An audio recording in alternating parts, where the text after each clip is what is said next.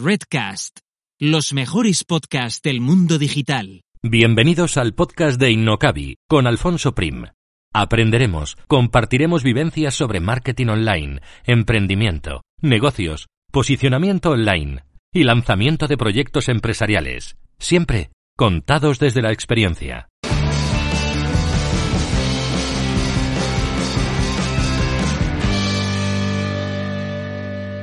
Y antes de pasar al contenido principal de hoy, un mensaje del patrocinador de este episodio, Mailing Ya, una agencia especializada en email marketing para e-commerce que te ayudará a aumentar ventas y fidelizar clientes gracias al email marketing. Además, si te registras en su newsletter recibirás ejemplos, casos prácticos y estrategias para mejorar las newsletters de tu tienda online mailingya.com para diseñar, gestionar y delegar el email marketing de tu e-commerce. En las notas de este programa encontrarás el link para poder acceder a su web y registrarte en su newsletter. Y ahora sí que ya pasamos al contenido de hoy. Un saludo.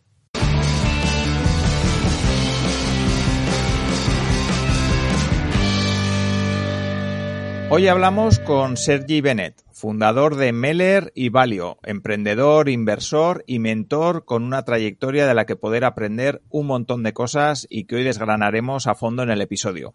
Sergi empezó en el mundo del emprendimiento en un proyecto llamado Momentum Project, que consistía en ayudar a emprendedores con una fuerte vertiente social a captar financiación y después pasó a crear su propio negocio, Meller, una empresa nativa digital donde venden gafas. Posteriormente le interesó el mundo de la inversión y fundó Valio. Así que con Sergi hablaremos de cómo empezar a emprender, de cómo lanzar y hacer crecer una empresa digital, de invertir en diferentes activos y mucho más que estoy seguro que te darán un montón de ideas para aplicar a tu negocio. Así que saludo ya a mi invitado de hoy. Hola Sergi, muchísimas gracias por estar aquí. Hola Alfonso, un placer, un placer. Vale, bueno, lo que decíamos antes, que siempre que entrevisto a alguna persona a la que sigo en su podcast y a la que conozco por lo menos de oídas, se me hace raro escucharle la voz aquí delante. Así que, así que nada. Eh, Además, el nuestro, el nuestro es solo audio, o sea que salir la cara no suele, no suele pasar. Pero eso, un placer. Si te parece, Sergi, cuéntanos brevemente quién eres y luego ya entramos un poquito más en detalle en los diferentes proyectos y un poco en tu trayectoria profesional, que creo que es muy interesante. Pero eso, danos unas pinceladas breves de, quién eres. Vale. Pues nada, soy emprendedor de Barcelona. Eh, sí que es un tema que fue muy vocacional. O sea, desde pequeño en casa mis padres eran emprendedores. Lo viví siempre y siempre quise emprender. Entonces ya de, pequeño hice mis pinitos probando con amigos, haciendo alguna, alguna aventurilla y, nada, no fue hasta 2013 que nos pusimos un poco más en serio con mis socios y arrancamos Meller. Entonces, Meller tiene ya pues eh, casi nueve años y, después de siete liderando el proyecto junto a mis otros socios, lancé Valio junto a otros socios. Eh, entonces, bueno, eh, emprendedor, resumiendo. Vale, vale. Y bueno, no sé, no sé si a nivel de, estudios, si fuiste a la universidad, si no, si la vena emprendedora te nació en algún momento concreto que recuerdes o fue poco a poco. Cuéntanos un poquito si tiene algo que ver con lo que has estudiado, si no, si cómo, cómo fue eso. Sí, de hecho estudié ADE, o sea, ya, ya, iba para allá. Y, y, lo que te comentaba, o sea, lo vi mucho en casa, lo viví en casa y de hecho a menudo hablo de que en casa no eran empresarios, sino que eran emprendedores y yo lo entiendo diferente en cuanto a mm, un poco la incertidumbre y el, montar nuevos negocios, el eh, moverse rápido, espabilarse. En casa no tenían empresas de muchísimos trabajadores y, una estabilidad, sino que eh, iban lanzando negocios. Eh, y bueno, parece que de momento estoy siguiendo un poco los pasos que vi, que vi en casa. Vale, vale. Eh, en cuanto a tu trayectoria emprendedora, bueno, dices que el primer proyecto serio fue Meller, pero eso, yo comentaba antes en la intro que, sí que participaste por lo menos en otro proyecto anterior. No sé si quieres contarnos un poquito ese otro proyecto y luego ya pasamos a Meller, eh, ¿cómo fue? Sí, a ver, eh, antes de empezar con Meller, hubo varios proyectos, o sea, mm, hablamos de, quizá la primera inversión real fue con 15 años, que compramos queríamos liberar móviles, o sea, era la época en la que todos los móviles eran de alguna compañía y, con un amigo mm, quisimos liberar móviles. Entonces había unas tarjetas que las ponías en la SIM y, se podía liberar, liberar, el móvil. Entonces invertimos 500 euros. Ahora no recuerdo si fue entre los dos para comprar las tarjetas o 500 euros cada uno, que al final eran los ahorros que consigues cuando estás en, pues con, yo qué sé, tus abuelos o el cumpleaños o lo que sea. Y no salió, no salió porque no sé si, si porque no supimos conseguir configurarlo o porque nos estafaron, no lo sé, pero, pero no salió. Y, bueno, luego durante la universidad sí que monté algunos proyectos también con algún amigo o incluso con alguna expareja a nivel de, mm, un tema de seguros, que ganamos algún premio, o sea, participamos ya en, eventos de emprendeduría y de startups. Y luego lo que comentabas de Momentum Project, esto sí que era un proyecto que era de la universidad, o sea, era de ESADE con PricewaterhouseCoopers y BBVA. Entonces lo que hacías era acompañar a otros emprendedores. Al final, nosotros en ESADE lo que aprendíamos sobre todo era la teoría, ¿vale? Entonces, cómo hacer un modelo de negocio, cómo hacer planes financieros, eh, y lo que hacíamos era acompañar a emprendedores de, eh, sociales en, la parte teórica. O sea, ayer ellos estaban en la parte práctica lanzando negocios y nosotros les ayudábamos con la parte teórica y los números para poder presentar a un foro donde levantar capital. Y ahí fue también un primer contacto con emprendedores reales que les estaba funcionando, que tenían negocios y después de eso nos fuimos a Kuala Lumpur con mis socios de Meller eh, a una incubadora de, startups.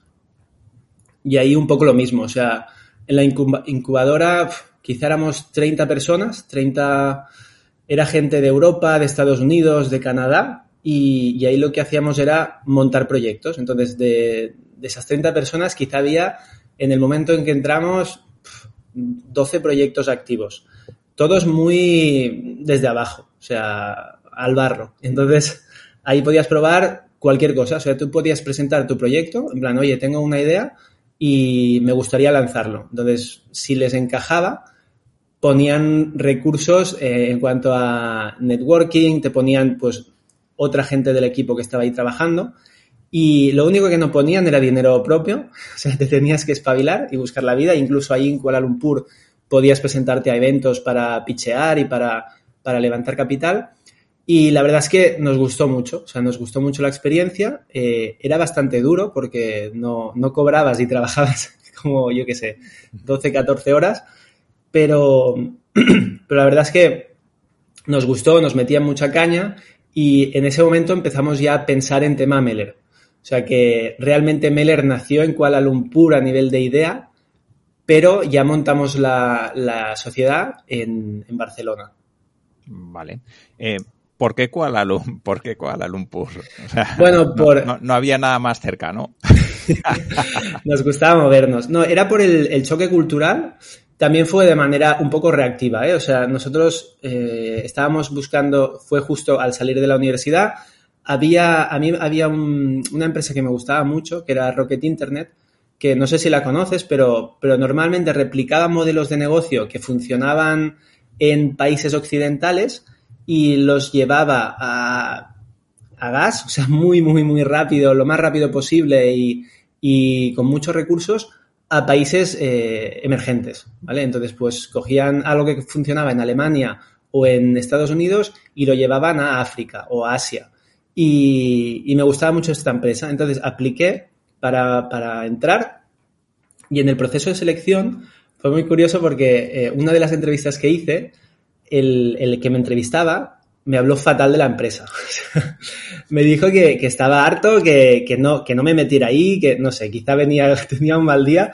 Y, me dijo, me habló mal, me habló mal de la empresa por dentro, me dijo que el, ambiente era tóxico y, y, que viendo mi perfil bastante emprendedor, me, me, recomendó que hablara con un canadiense que estaba en Kuala Lumpur, que estaba montando esto, una incubadora de, empresas como desde cero, y, que me recomendaría porque le estaba yendo bien y que, que creía que me podía encajar. Entonces, pues muy agradecido porque la verdad es que nos gustó mucho y, hicimos esto. O sea, apliqué hablé con el canadiense, que estaba un poco loco, y, nos metimos en, esa incubadora en Kuala Lumpur. Me llevé a mis socios, eh, les, les convencí de decir, oye, me ha salido esto, eh, hablo también con el canadiense para ver si os puede entrevistar y tal, y nos vamos para allá, si os apuntáis. Y, eso hicimos, nos fuimos para Kuala Lumpur bastante rápido.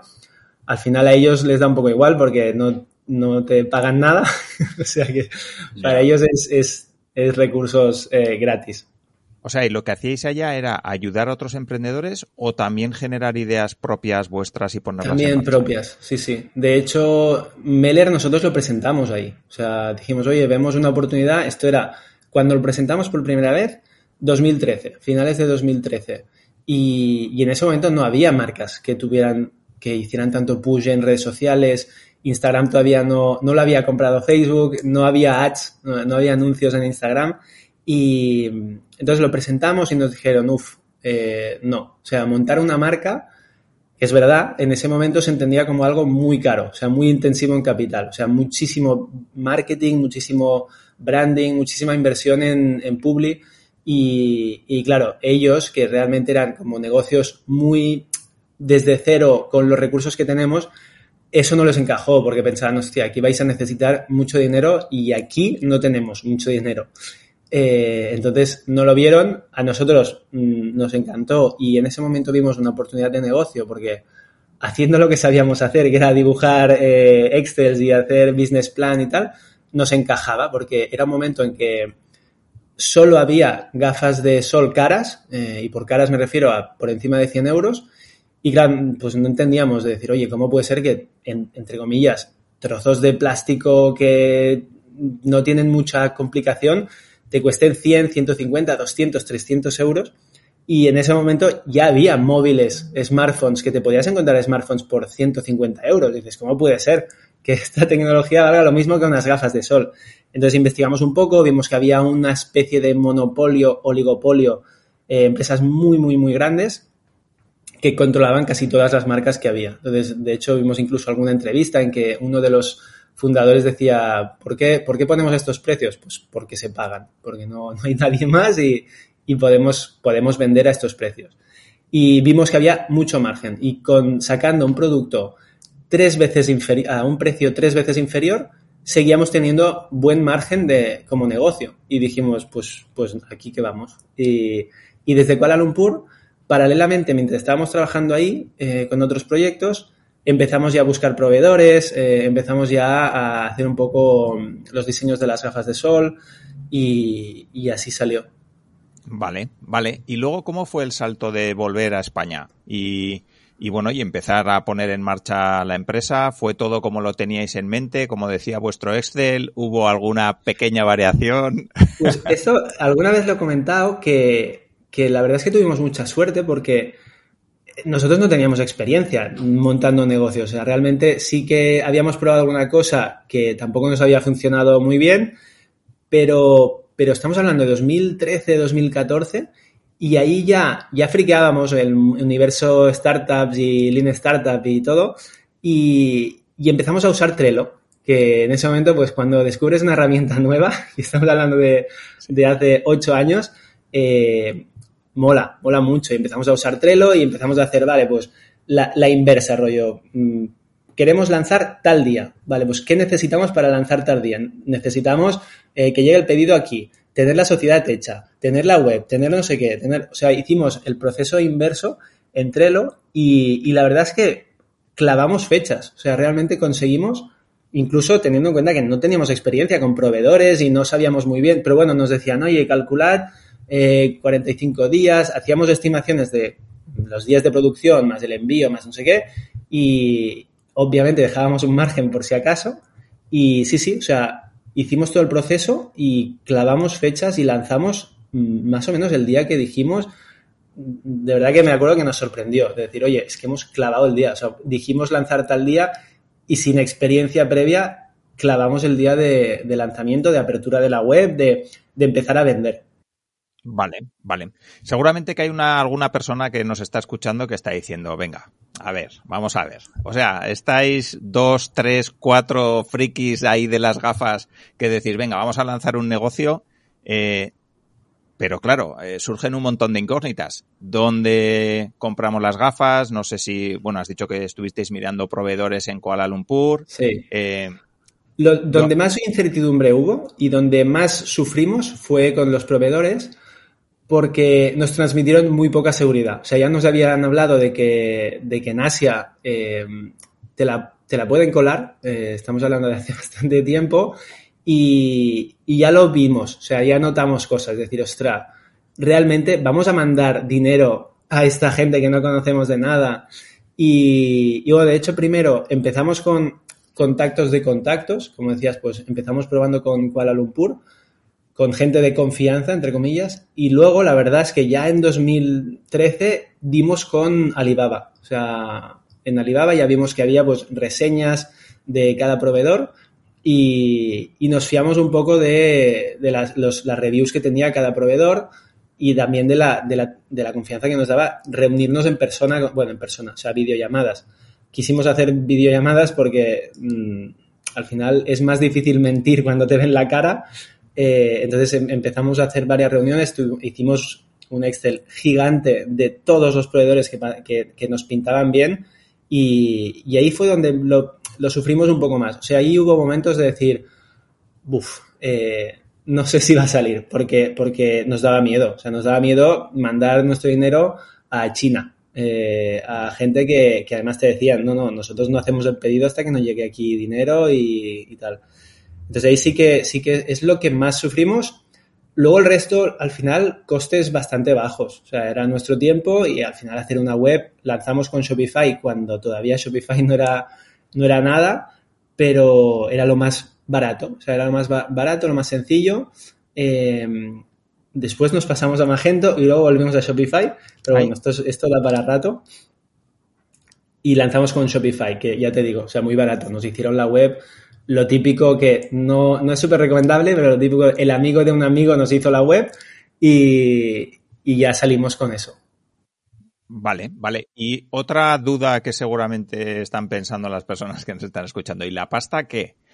Porque, claro, entiendo que eso, eh, proveedores chinos, no sé cuántos modelos de gafas, que esa es la siguiente pregunta. Claro, ¿cuántos modelos de gafas? ¿Cuánto, no sé, qué stock? tampoco hace falta el dato concreto del stock, pero sí que de entrada no parece un poco complicado esa parte. Hicimos modelo Lean, o sea, lo mínimo, mínimo, mínimo, y lanzamos literalmente un producto, o sea, solo una gafa con diferentes colores. Eh, de hecho, hicimos una apuesta por un modelo que, que, era bastante rompedor en ese momento porque estaba muy de moda las gafas como muy deportivas, cuadradas, y, y nosotros nos gustaba el rollito eh, gafa redonda, eh, un poco más hipster, un poco más alternativo y encontramos un modelo que nos gustó. Estuvimos recibiendo muestras durante bastante tiempo y teníamos en casa, pues, gafas redondas por un tubo, o en casa, en, ahí en Kuala Lumpur, en el apartamento, íbamos recibiendo eh, muestras redondas.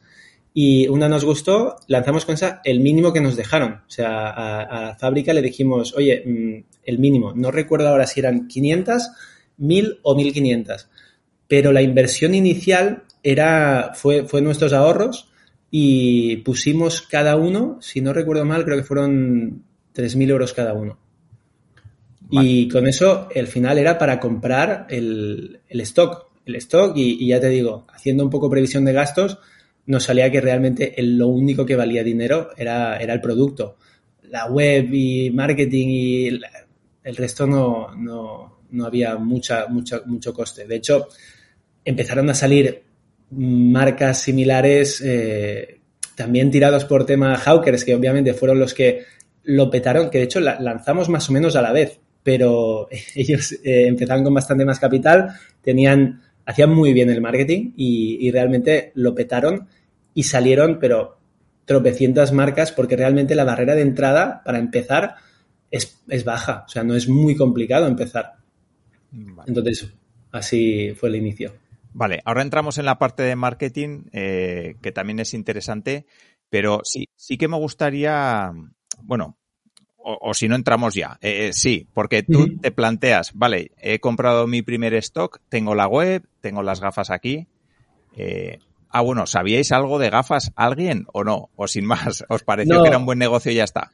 Esto, lo que, lo que te comentaba de que hicimos lo que sabíamos hacer, que eran números, Excel y business plan. O sea, lo que te enseñaban en la carrera era mucha teoría, ¿vale? Entonces, cogimos productos que veíamos que al final las redes sociales estaban empezando a tirar, o sea, Instagram, época Instagram, época selfie, que estábamos un poco en el impasse de eh, el selfie es algo creepy, o sea, es algo raro hacerte una foto a ti mismo y, empieza a ser cool, o sea, empieza a molar. Hacerte la foto a ti mismo, estás en la playa, estás en no sé qué, estás disfrutando, empieza a molar. ¿Qué pasa? Que buscábamos un producto que realmente fuera muy instagrameable, o sea, que fuera muy de poderte hacer la selfie, que, que se vendiera un poco solo en las mismas fotos de, Instagram.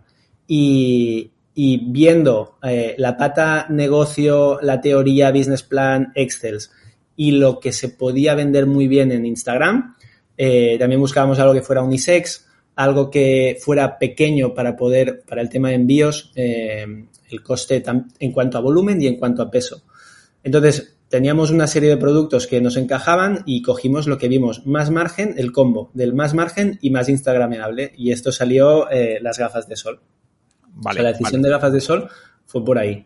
Y en cuanto a marketing que has, que has preguntado, pues eh, nosotros al principio empezábamos pensando eso, la parte, sobre todo la parte orgánica de Instagram. Pensábamos, oye, se las mandamos a influencers, a gente con muchos seguidores de tal, que estábamos haciendo ya una lista de a quién conoces, el amigo de tal, que es amigo de no sé cuál, de, y teníamos un listado de gente que, podía encajarle y, y, nosotros pensábamos en esta parte orgánica. Lo que descubrimos luego, a pesar de que todo el mundo nos decía que no, fue Facebook, o sea, fue Facebook Ads, que en ese momento pues Obviamente nosotros no teníamos muchísima experiencia en eso y lo que hicimos fue hablar con agencias, eh, hablar con agencias de marketing, tenemos este producto, queremos venderlo y, nos decían eh, Google Ads, SEO, eh, lo típico que se venía haciendo. Y claro, nosotros no lo teníamos claro, pero empezamos a, creo que nos llamaron de propio Facebook, de, de, o bueno, o no sé si empezamos ya nosotros a poner el mínimo rollo 5 eh, euros al día o un euro al día o lo que sea. Y recuerdo que nos llamaron del programa, un programa que había de, no me acuerdo del nombre, pero te decían que para poder estar en el programa, me acuerdo perfectamente que el mínimo era poner 40 euros al día. Entonces, para nosotros, 40 euros al día era una salvajada. era mucho dinero para meter en Facebook, que además todo el mundo te recomendaba que, no, que Facebook no tiraba. O sea, ahí tenías que hacer SEO eh, y Google Ads. Y nos lanzamos, lo probamos, lo vimos como una oportunidad y pusimos 40 euros y sacamos ese mismo día casi 80. Y hostia, ¿qué ha pasado? Eh, mantenemos la inversión, 40 euros y seguimos, 80, 100, 120. O sea, mantenemos la inversión y va creciendo lo que facturamos. Hasta el punto que decimos, vamos a probar de, meter, al final estábamos generando más dinero y, pensamos en poner más dinero. Y hubo una época que íbamos metiendo cada vez más y, es que la curva era, era lineal. O sea, íbamos metiendo más dinero y literalmente vendíamos exactamente lo mismo que lo que, o sea, el multiplicador era idéntico. Y, hostia, descubrimos, vimos ahí una, oportunidad brutal. Pensábamos que teníamos, habíamos descubierto eh, una mina de oro y la verdad es que fue así durante bastante tiempo. Empezamos a aumentar la inversión y van aumentando, va aumentando la facturación. Y de hecho, eh, nuestro principal problema durante bastante tiempo era el stock. O sea, nos quedábamos sin stock porque tardaba 45 días o incluso más y, nos íbamos quedando siempre sin stock. Entonces íbamos, eh, íbamos siempre pidiendo stock a muerte hasta que al final hicimos un, pedimos un préstamo avalamos nosotros, que siempre que se pueda es mejor evitar avalar, pero en los inicios normalmente no te dejan, o sea, no, tienes nada que, no puedes demostrar nada, entonces sí que avalamos nosotros, hicimos, eh, pedimos un préstamo de 25.000 euros, el único banco que nos lo dio, o sea, todos nos dijeron que no, ni avalando, y el único que nos lo dio fue, fue BBVA, hablando nosotros, y, y con eso hicimos un pedido y ya desde ese momento era en plan, oye, es que a la mínima que tengamos algo de dinero, pedido, pedido, pedido, y cada vez más. Y empezamos a buscar más bancos para, financiar esos pedidos que hacíamos. Hasta que conseguimos eh, algún préstamo interesante e hicimos un all-in eh, y, cogimos de golpe pedidos como para multiplicar por 10 la facturación y fue lo que pasó. O sea, hubo el primer año factura, bueno, el primer medio año, o sea, arrancamos, realmente el negocio arrancó en, en verano de 2014. Ese medio año hicimos más o menos unos 30, 40 mil euros. El siguiente año 400 mil y el siguiente año 4 millones. O sea, ahí es donde hubo el salto. Que, que ya te digo, fue, ahí nos la jugamos, porque realmente viniendo de facturar 400.000, sí que es verdad que vas viendo que, que pinta bien, o sea, la proyección es buena, pero endeudarte tanto para hacer un salto tan grande con eh, casi casi jugando con numeritos, entre comillas, es decir, hostia, pongo aquí en Facebook, en publicidad online, publicidad digital, que además, ya te digo, era una época en la que todo el mundo les decía que no, que no lo hiciéramos, que estábamos locos y que, que, que por ahí no podía, nos la íbamos a pegar. Y lo hicimos igualmente, eh, nos la jugamos y, conseguimos facturar eso, o sea, 4 millones, que de hecho fue cuando, cuando sí que Meller empezó a salir en prensa y, de hecho impactábamos muchísimo. O sea, eh, yo recuerdo que había algunos momentos que no dominábamos tanto público como ahora y teníamos frecuencias de 60, 70, 80. O sea, había gente que literalmente nos decía, tío, por favor, dejadme en paz. O sea, no puedo más. Eh, ya las tengo. O, o, no me gustan, lo que sea, pero dejadme en paz. No puedo, es que no puedo ver ni a mis amigos. O sea, solo veo vuestra, vuestra publicidad. Sobre todo en Barcelona. O sea, el, el presupuesto se nos iba mucho a las, las grandes ciudades. Se nos iba mucho a Barcelona, Madrid, Valencia. Y, y, millones, o sea, millones, millones de impactos. La publicidad estaba mucho más barata y impactábamos muchísimo a través de Facebook. Y luego cuando salió Instagram, lo mismo empezamos a impactar Instagram hasta el día de hoy, que sigue funcionando súper bien. Mm, obviamente hemos tenido altibajos, pero Meller es un negocio que va muy bien. O sea, es rentable, sigue creciendo y sigue creciendo tanto por arriba como por abajo. O sea, en facturación y en margen. Vale, vale. ¿Y sigue siendo socio de la empresa o ya no? Cuéntanos un poquito. Es...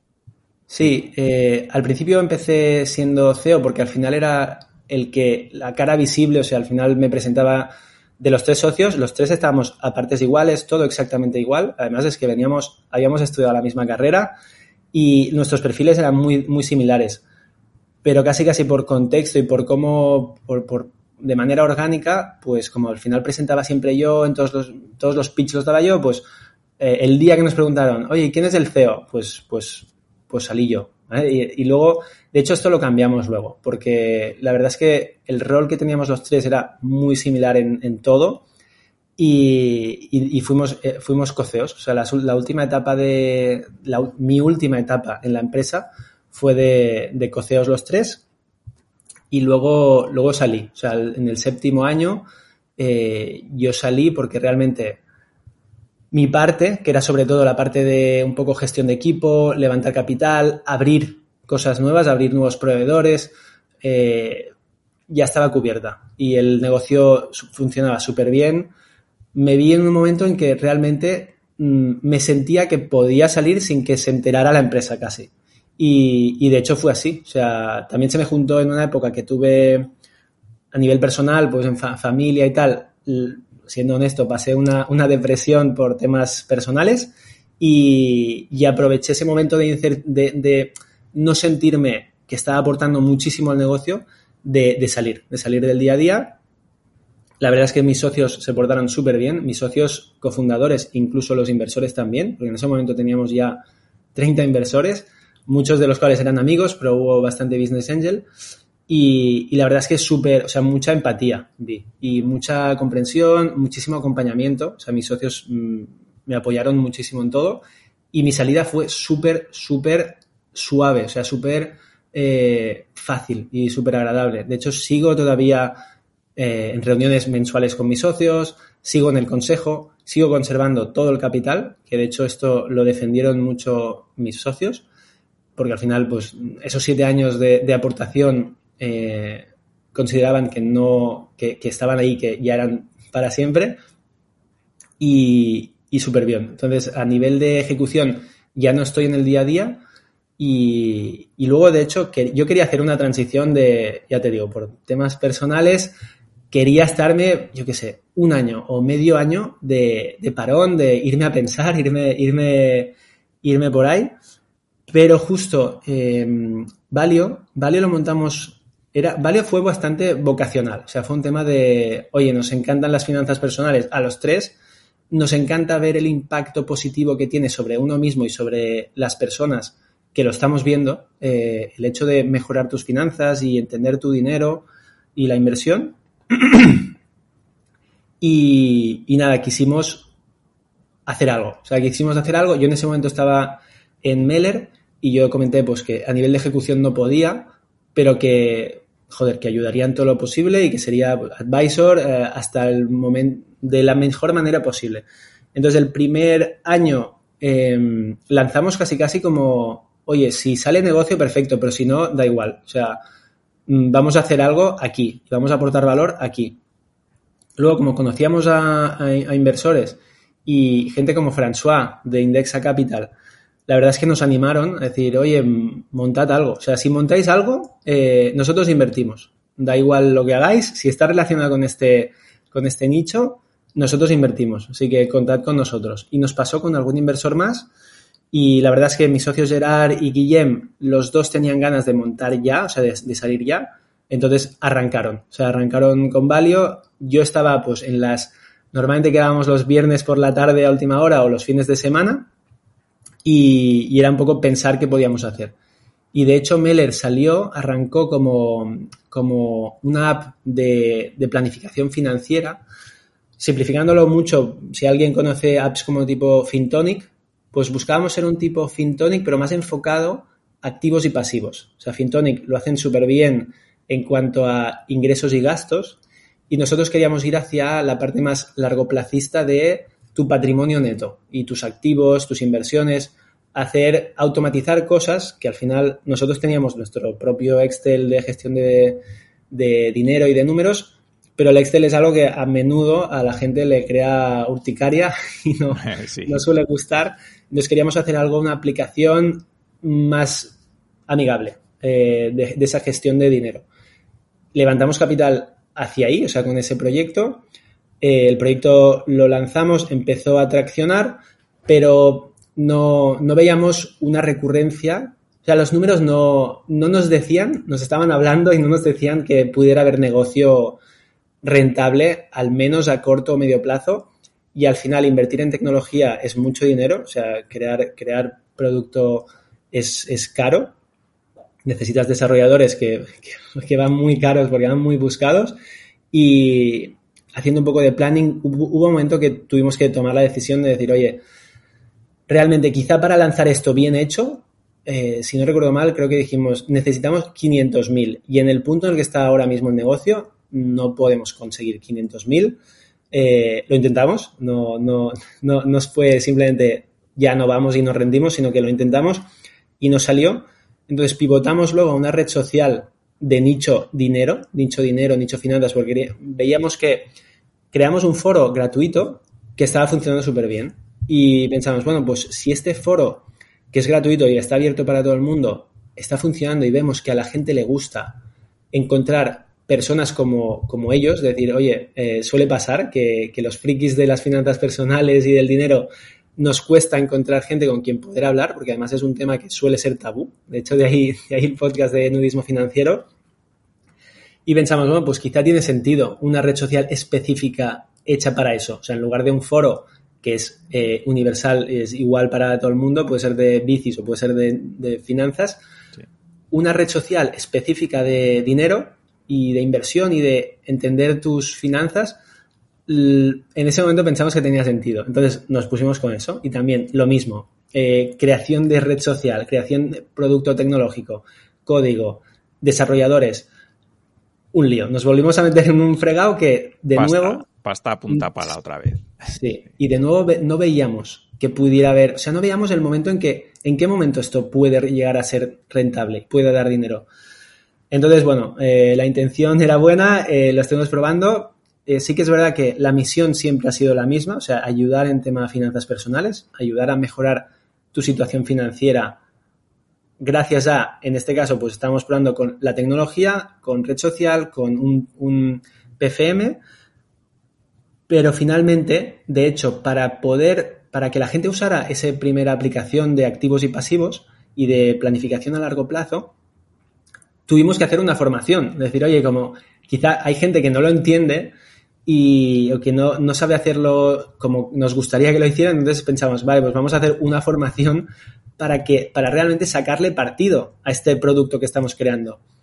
Y este, esta, esta, esta formación que lanzamos casi casi de manera reactiva, casi casi de manera pasiva para otra cosa, funcionó brutal. O sea, hicimos una formación que además, como queríamos demostrar un poco que se podía monetizar, pues cobramos esa formación que era bastante intensiva y, claro, en, nada pues facturamos, yo qué sé, en ese momento casi casi sin, sin mucho esfuerzo, facturamos 6.000 euros, creo que fueron.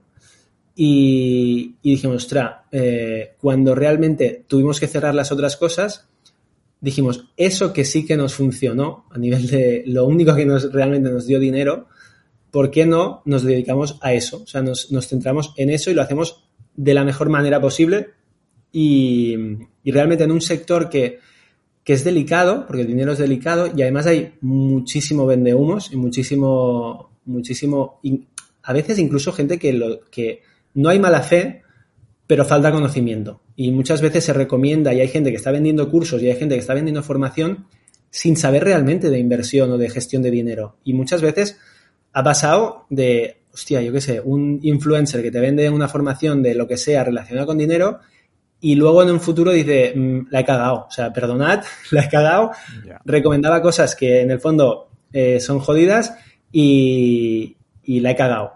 Hay gente que no va con mala fe, pero luego sí que hay los que van con mala fe. Entonces es un, es un mercado que es, es bastante peligroso y es bastante, es bastante filtrar, es bastante difícil filtrar el contenido bueno, o sea, los, los formadores buenos de lo que no. Y cuando sale mal, puedes perder muchísimo dinero. O sea, estamos hablando de que infinito. O sea, realmente puede, una formación mal hecha puede hacer que gente que tiene dinero lo pierda todo. O sea, que, pueda, que pierda muchísimo dinero. Ya lo hemos visto sobre todo el furor y la época cripto. Nosotros no, no somos anticripto. De hecho, en nuestras formaciones hablamos de ello y hablamos de que puede ser un activo más, que, tiene sentido dentro de una planificación y una estructura eh, pues adaptada a tu riesgo. Pero sí que es verdad que ha habido una época de, mil estafas, mil piramidales, mil poncis, mil, mil cosas que ha habido mucha gente que ha perdido muchísimo dinero. Y ya te digo, ha sido por mala formación, malas recomendaciones y, a veces ha sido gente que no tenía mala intención, pero ha pasado. Entonces, sacamos Valio y sacamos Valio con la, visión de, de Valio sería la de convertirnos en una plataforma para todo, todo aquel que quiera aprender algo que tenga que ver con dinero.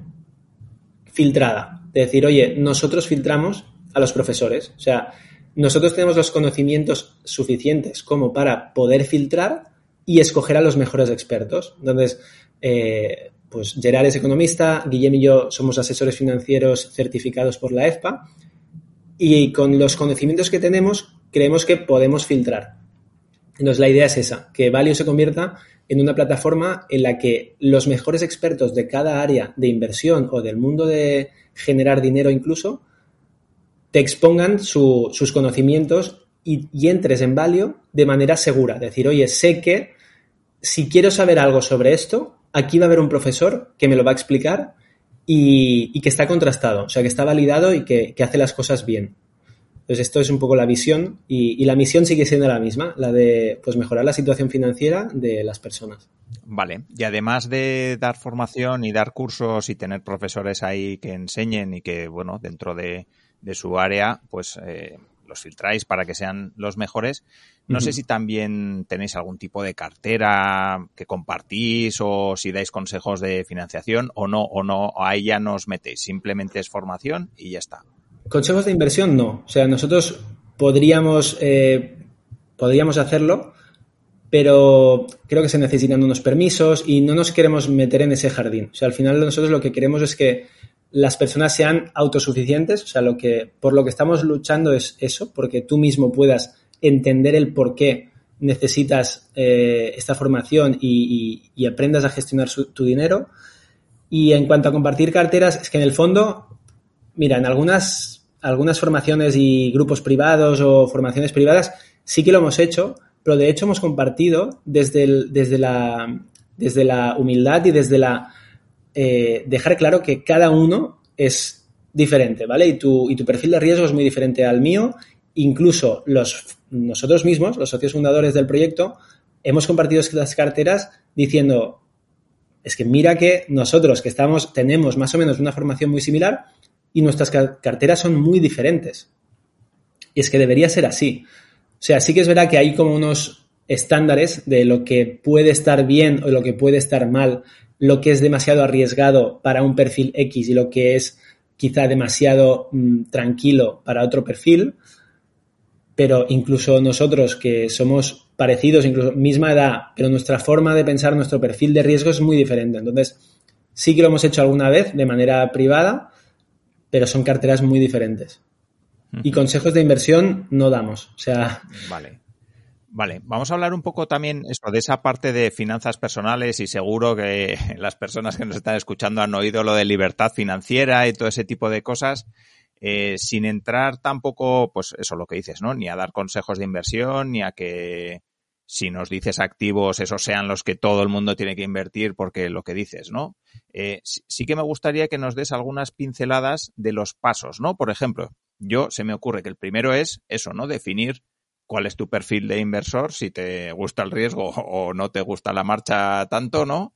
El segundo puede ser formación y luego ya no sé si, si nos puedes dar algún consejo más, eh, pues eso, para esas personas que, digamos, a largo plazo, ¿no? Buscan pues que su, su dinero pues eh, rinda, ¿no? De alguna manera. A ver, para nosotros hay, hay dos temas bastante importantes antes de entrar en la inversión.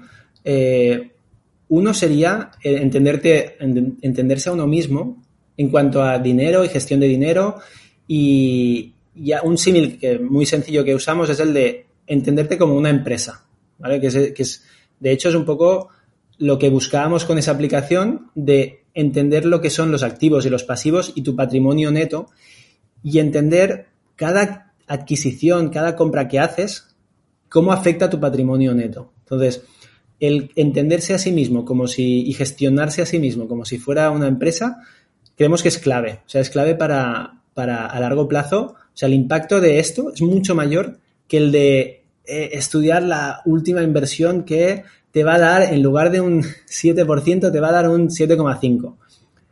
Eh, esto, esto lo primero. Y luego, algo que también mm, solemos comentar es la famosa ley de Pareto, ¿vale? Que es con el mínimo esfuerzo posible, sea, si no eres un friki de las finanzas y de la inversión y te encanta esto, realmente, ¿cómo podemos ayudarte o cómo puedes ayudarte a ti mismo? Ley de Pareto, vamos a buscar qué es lo más eficiente. O sea, con el mínimo esfuerzo posible, qué es lo que te da máximo resultado. Entonces, normalmente enfocamos todo lo que son las finanzas personales y la inversión de esta forma. Y simplificándolo mucho, ya se habla mucho en el podcast, se habla mucho en el foro, un ejemplo muy claro de, esta ley de Pareto sería indexados. O sea, te indexas al mundo y, te olvidas. Y el resultado que te va a dar esta indexación, que literalmente puedes hacerla de manera automática en unos minutos y olvidarte para siempre, para siempre, te, da un, te puede dar ese 80% de resultado que, te, que, que llegarías eh, investigando muchísimo, estudiando muchísimo, buscando las mejores inversiones, buscando eh, el último, la, novedad, la tendencia, hacia dónde vamos, la economía, los, las, noticias. O sea, todo ese esfuerzo quizá te podría dar ese último 20%. Pero nosotros lo que, lo que transmitimos en, en Valio, perdón, es esta simplificación de, de, lo mínimo, con el mínimo esfuerzo, el máximo resultado. Entonces, estas son un poco dos, las dos patas que, ¿Qué más tocamos. Vale, vale. Perfecto. Sí que me gustaría también hablar un poquito de, la parte de, errores en base a tu experiencia, ¿no? Tanto como inversor como como emprendedor, no sé. Eh, si quieres, ya que estamos con Valio, que luego se me han quedado dos preguntas pendientes de la parte de emprendedor. Eh, si quieres, de la parte de inversión, ¿cuáles pueden ser un par de errores o tres que ves con frecuencia? Vale, a Bueno, ver, mira, inversor me, me refiero a nivel de manejo de finanzas, vamos, manejo de Sí. finanzas de personas que ves por ahí o que te hayan Sí. ocurrido a ti o lo que sea.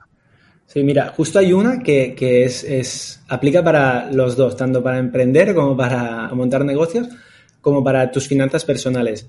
Y es la, eh, el, el no aumentar, tus- es que es una tontería, pero es que pasa mucho y, y ya te digo, no- nos ha pasado también, no aumentar los gastos a medida que van em, aumentando los ingresos, ¿vale? O sea, tanto a finanzas, a nivel de finanzas personales como a nivel de negocio, cuando empiezas a ingresar mucho más, ¿qué pasa? Que automáticamente, o sea, casi instantáneo, empiezas a aumentar tus, tus costes igual. O sea, para quedarte exactamente igual. Entonces, en Meller, por ejemplo, nos pasó. En los inicios hubo un momento que veíamos que parecía eh, infinito, o sea, la curva era infinita, cada vez ingresábamos más y ¿qué hacíamos? Pues gastar más, no, no, no con, no, no derrochar, pero sí, eh, pues voy a fichar a una persona más, voy a invertir más marketing aquí, voy a mejorar el producto, voy a, que obviamente eh, está bien hacerlo, pero hay que dejar un margen. Y en cuanto a finanzas personales, lo mismo. ¿Qué pasa? Cuando sueles tener un aumento,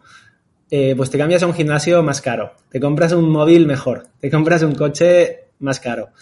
Y, es súper común esto, de, que aumentas tus gastos a la vez que aumentas tus ingresos. Esto es, una tontería que simplemente dejando un decalaje de ahí, oye, pues mm, piénsalo antes, porque al final, si aumentas tus ingresos y aumentas tus costes a la vez, mm, no te estás sirviendo de mucho en cuanto a patrimonio neto. Por eso decía también lo de entenderse a uno mismo como si fuera una empresa e ir intentando que tu patrimonio neto aumente, porque al final si te embarcas en deudas, hipotecas y coche a plazos, ¿qué pasa? Que estás aumentando también tus pasivos y puede ser que te parezca que estás mejorando y en el fondo tu patrimonio neto o está igual o está negativo. Entonces, a nivel de, error eh, que, justo aplica a empresa y finanzas personales, este sería uno. A nivel de negocio, también el, el- el- fichar, o sea, al final es, es muy común. El equipo es, es clave eh, hacerlo muy bien y, muchas veces hay una frase que me, me dijo un, un inversor que tenemos que, que era que era la de ficha muy despacio, o sea, contrata muy, muy, muy lento y despide rápido. Y obviamente no va en el, en, el mensaje no es cárgate a la gente rápido, sino es que se entienda que realmente incorporar a alguien nuevo tienes que dedicarle muchísimo tiempo y es, es, es muy, muy complicado. Y, y, en cambio, despedir, cuando empiezas a dudar y empiezas a pensar que esa persona no aporta o está incluso restando, es que ya vas tarde. O sea, de, esto, es, esto es, es, bastante importante y un error que cometimos bastante en los inicios. Y en relación a esto, de hecho, otro error que, que nos pasó mucho en Meller era intentar que una persona que, que, no funcionaba o que incluso estaba siendo tóxica, intentar darle la vuelta o esforzarse muchísimo en conseguir cambiar, en conseguir eh, mejorar o, que esa persona volviera a alinearse con el equipo. Eso nos llevó muchísimo tiempo eh, y vimos que no funcionaba. O sea, al final, cuando una persona ya, entre comillas, la has perdido y te está y es tóxica, lo, lo, malo es que también se lleva por delante a varios del equipo. Sí. O sea, empieza a intoxicar a varios del equipo y, y muchas veces intoxica a unos en cuanto a eh, en contra del resto del equipo, en contra del equipo directivo, e intoxica a otros que ven lo que está pasando y dicen, oye, no entiendo cómo esta persona sigue aquí. O sea, ¿por qué no están actuando? O sea, se sienten, los buenos se sienten mal de que esa persona siga ahí y, y no se esté tomando acción. Y, los que están ahí con duda se contagian y, o sea, es muy, es, muy, es muy complicado y es muy peligroso el hecho de querer mantener a una persona que, es, que es tóxica o que no está funcionando, que, que se puede cargar todo un equipo. Y nos ha pasado en los inicios, la verdad es que esta piedra nos la comimos más de una vez. Sí, sí, la verdad que la verdad que es chungo, sí, esa parte. Hay una parte, eso, ya que hablamos de personas, eh, una parte que se me ha quedado colgada antes es, bueno, entiendo que el equipo fundador de Valio y el de Meller son diferentes. Sí. O sea, eh, y me llama la atención que en Meller eh, tengáis todos un, un, perfil más o menos parecido eh, y haya funcionado también el equipo eh, fundador. Y no sé si en Valio también más o menos sois todos parecidos o en este caso ya cada uno tira un poco más o tiene diferentes cualidades. te lo digo porque por experiencia yo monté un proyecto con dos socios míos que eran ingenieros industriales como yo, los tres con el mismo perfil y nos salió, vamos, aquello salió rana por todos lados. Entonces, me llama la atención esa parte y sí que me gustaría hablar del equipo y de por qué crees que os ha funcionado tan bien en los dos casos. Sí, de hecho, esto, a ver, la verdad es que no tengo otra experiencia, porque a nivel de hard skills, o sea, a nivel de técnico, somos Tan, la verdad es que tanto en Valio como en Meller eh, somos perfiles bastante similares y era algo que nos daba problemas a la hora de levantar capital porque por lo que se sabe pues no suele funcionar bien, a ti, a ti te pasó. A mí lo que hemos visto nosotros es que sí que es verdad que a nivel de técnico somos muy parecidos, pero a nivel soft skills, o sea, a nivel forma de ser, eh, algo más intangible a, nivel inteligencia emocional o, gestión de mm, emociones, mm, psicología, personas, somos muy, muy, muy diferentes. Y, también a la hora de tomar decisiones somos muy diferentes. O sea, sí que a nivel técnico sí, más o menos tenemos mismo background, mismos conocimientos. Pero, pero la verdad es que éramos muy diferentes en la forma de ser, en, soft skills. Y es una teoría. O sea, creo que eso nos ha ido bien. No te puedo decir, no te lo puedo comparar con otra cosa porque no he visto otra cosa. Pero en nuestro caso, la verdad es que nos funcionó y creo que puede tener que ver con esto. Vale, y otra cosa que a nosotros nos falló también yo creo que es eh, los objetivos personales que teníamos cada uno dentro del proyecto. No sé si en vuestro caso estaban todos alineados y creo que eso es una gran ventaja o, si no, no, no, lo sé. En, en Meller quizá no tanto, pero sí que queríamos, o sea, al final Meller, eh, cuando arrancó Meller, nuestro, nuestro, lo que queríamos hacer realmente era montar un negocio que funcionara, ¿vale? O sea, entre comillas, el producto o el servicio no era lo principal. O sea, queríamos montar un negocio que funcionara y, realmente poder vivir de ello, porque sí que habíamos montado otras cosas que no habíamos conseguido y, realmente el, hito, o sea, el objetivo, eh, la máxima era, joder, ojalá poder vivir emprendiendo, ojalá poder vivir de nuestro proyecto y era esa la máxima. Entonces, en eso sí que estábamos alineados, los tres queríamos lo mismo y, bueno, el producto, servicio fue ese y, sí que estábamos alineados en eso. En Valio fue exagerado a nivel de propósito. O sea, al final realmente Valio nació con una misión y un propósito y, y fue siempre el mismo y sigue siendo el mismo. Entonces ahí sí que la alineación era absoluta en cuanto a el propósito de lo que estamos haciendo en Valio. O sea que sí, eh, ha sido, hemos estado bastante alineados. Vale, vale. Y ya para ir terminando, cuéntame un poquito de la parte del podcast. El podcast de Valio, que es uno de los que a mí me, gustan más y lo suelo oír con mucha frecuencia. Cuéntanos un poquito cómo nació, eh, por qué decidisteis lanzar un podcast y no, yo que sé, un canal en YouTube o cualquier otra cosa. Pues mira, nació de manera bastante orgánica. O sea, en, el, en, el, en ese foro, o sea, al final, lo que te comentaba antes, muchas veces cuesta encontrar frikis como tú. En el mundo de las finanzas personales, la inversión, el dinero, hay veces que lo quieres hablar con amigos y tal y ya te tachan de pesetero, capitalista, eh, lo que sea, ¿vale? Entonces, cuando encuentras a alguien con el que poder hablar de, finanzas personales y de inversión y de dinero de manera normal, como quien habla de deporte, da gusto. O sea, es un, es un, es un gustazo decir, ostras, pues me apetece más quedar con esta persona porque me lo paso bien y disfruto hablando de, este tema sin que me juzguen. Entonces, ¿qué pasa? Que nosotros entendimos esto y dijimos, pues vamos a abrir un foro para que la gente pueda hablar del tema. O sea, el foro ya fue en plan enfocado a encontrar gente como tú, para poder hablar de, dinero.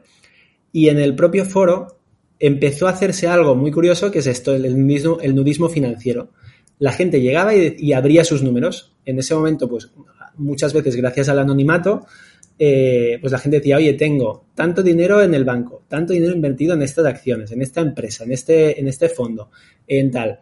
¿Cómo lo veis? Eh, me estoy planteando hacer este cambio y hacer este movimiento, ¿qué os parece? O sea, simplemente buscaban opinión, opinión de, gente que le interesa este mundillo y que muchas veces pues te encuentras a alguien que sabe mucho más que tú, querían saber las opiniones. Y empezó a hacerse mucho esto, de la gente compartía su dinero, su, su, cartera. Y, ahí nació lo que, lo que se acabó llamando nudismo financiero. Y empezó, hubo un momento que fue bestia, porque es que había varios al día de gente que hacía eso. Eh, entonces, pues, pues a raíz, viendo lo que, lo que gustaba eso, simplemente buscamos otro canal más para poder hacer eso. Y empezó eh, anónimo también. O sea, el podcast en nudismo financiero, viendo que la gente mm,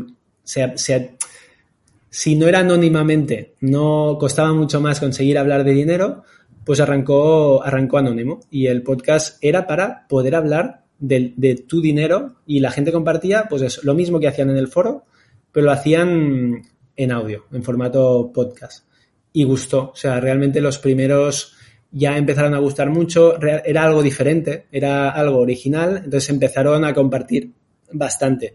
Y, bueno, cuando hablábamos con otros podcasters y, gente que estaba metida, nos decían, hostia, tenéis muy buenas métricas para ser los inicios. O sea, eh, habéis, habéis encontrado algún filón, porque, porque esto eh, no es lo habitual empezar.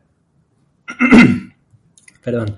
Ah. No es lo habitual empezar ya con, episodios que al cabo de un tiempo te llegan a mil o dos mil descargas, que, ya te digo, o sea, estábamos empezando y, ha funcionado espectacular. O sea, también lo estamos enfocando mucho a o sea, evitar muchísimo el, show off, o sea, el, fardar.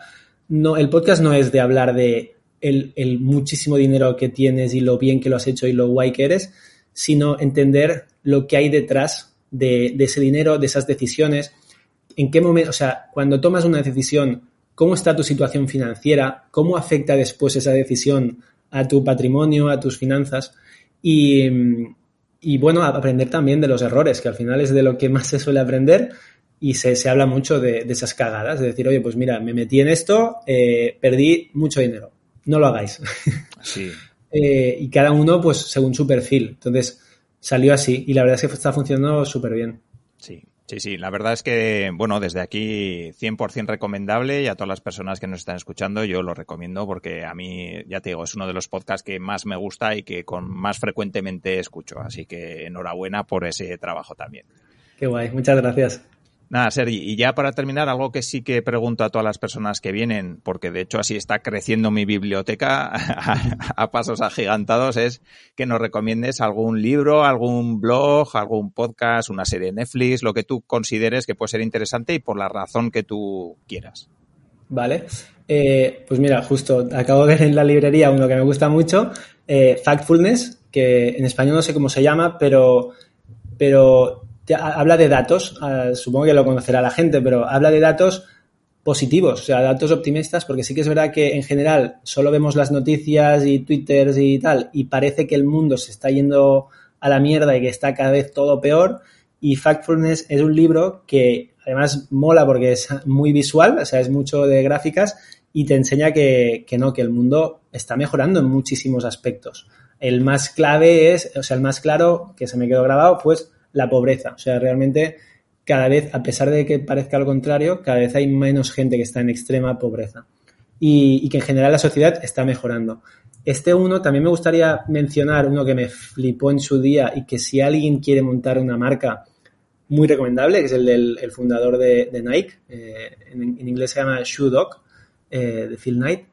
Y, otro también que lo estoy viendo ahora, eh, el de liderazgo creativo de Robert Iger, el fundador de, fundador no, el CEO actual de, Disney. Sí. Vale, vale, pues perfecto. Pues aquí los he anotado y aparecerán en las notas del programa. Y ahora sí que ya las personas que quieran saber más de ti, que quieran contactaros, que quieran entrar en Valio, que quieran comprarse unas gafas chulas, eh, ¿dónde, ¿dónde os pueden encontrar? A ver, mi perfil suelo estar bastante por LinkedIn y Twitter, y simplemente mi nombre, Sergi Benet. Y, luego, pues gafas Meller con dos L's y, y eh, finanzas personales e inversión, Valio con B de Barcelona. Vale, pues perfecto. Pues nada, Sergi, ha sido un auténtico placer hablar contigo, aprender de tu experiencia, conocerla de primera mano y disfrutar, porque además, pues eso, da gusto escucharte y bueno, y conocer toda esa experiencia, ese, esos viajes, esos proyectos que has montado, los aprendizajes y, y nada, muchísimas gracias por, por este rato. Nada, gracias a ti, Alfonso. Ha sido, ha sido un placer, me lo he pasado muy bien. Pues nada, y hasta aquí también espero que os haya gustado todas las personas que habéis escuchado la entrevista completa, que habéis llegado hasta aquí y como siempre nos vemos en el siguiente episodio. Un saludo.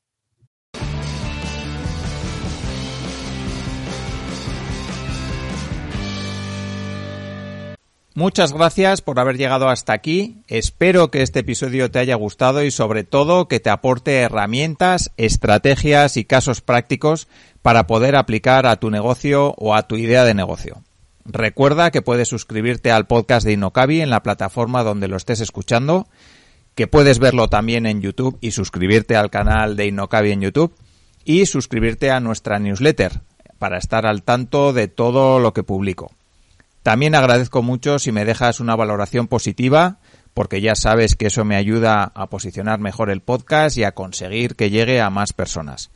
Recuerda que en innocabi.com tienes más información, contenidos, cursos y asesoramiento para lanzar tu negocio, formación en Lean Startup y en marketing online para ayudarte a convertir tu idea en un negocio real. Muchas gracias por todo y nos vemos en el siguiente episodio. Un saludo. Si quieres avanzar con tu startup, empresa o proyecto emprendedor, en Innocabi encontrarás la información que te ayudará a conseguirlo. www.innocabi.com